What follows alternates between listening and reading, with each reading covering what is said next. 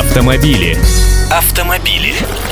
Здравствуйте! С сегодняшнего дня в правила дорожного движения были внесены изменения. Предупреждаю, ничего нового в автомобильную жизнь они не привнесли. Все эти нововведения уже давно закреплены в других законах и кодексах. Так что живите себе спокойно, и если интересуетесь подробностями, заходите на нашу автомобильную страничку на сайте ка пэ точка ру. Там все написано. А вот АвтоВАЗ счастлив. Они начали экспортировать своего нового любимого дитятю, бюджетную Ладу Гранту. Но не надейтесь, что ульяновцы всерьез намереваются взорвать рынки традиционных автомобильных держав и влить реки свободно конвертируемой валюты в российскую экономику. Нет, заграничная история новых «Жигулей» началась с соседних Украины и Казахстана. Ну и, конечно, Белоруссии, Молдавии и Киргизии.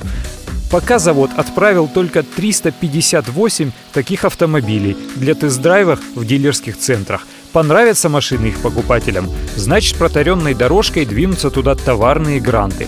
Кстати, на экспорт модель идет под индексом «Лада двадцать один девяносто». Но это не единственные автомобили тольяттинского предприятия, которые идут за кордон.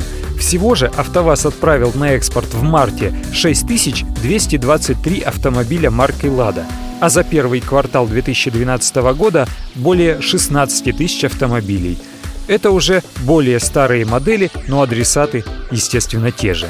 И я вдруг чего-то задался мыслью, что же мы получаем от соседей взамен? Опять «Лады», но с мужским именем Богдан. Это десятки, которые в Тольятти сняли с производства, но на Украине продолжают скручивать из российских же машинокомплектов. Вам что-нибудь понятно? Зачем возить железяки за кордон, чтобы потом покупать их здесь? Интересно, они с салом такие же операции проводят?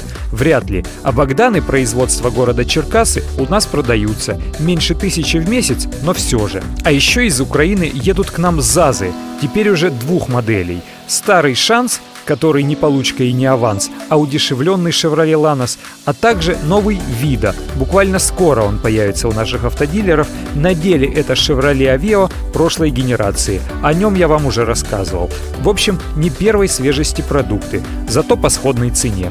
Что еще? Узбекистан, как недавно выяснилось, тоже страна могучего автопрома. Рабочая мощность их завода УзДЭУавто составляет двести пятьдесят тысяч автомобилей в год. Свой первый миллион машин узбеки уже собрали, а теперь освоили собственное моторное производство и продают ежемесячно в России по четыре тысячи машин. Это вам может показаться, что они вечно будут производить только Deo Nexia и Matiz. Нет, они собираются поставлять к нам и новую модель, но какую – это пока секрет.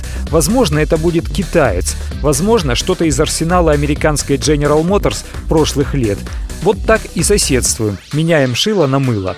А вы как думаете, есть ли у нас достижения в отечественном автопроме, которыми можно гордиться? И какие машины мы бы могли с успехом продавать за кордоном, чтобы не стыдно было? Автомобили. Автомобили.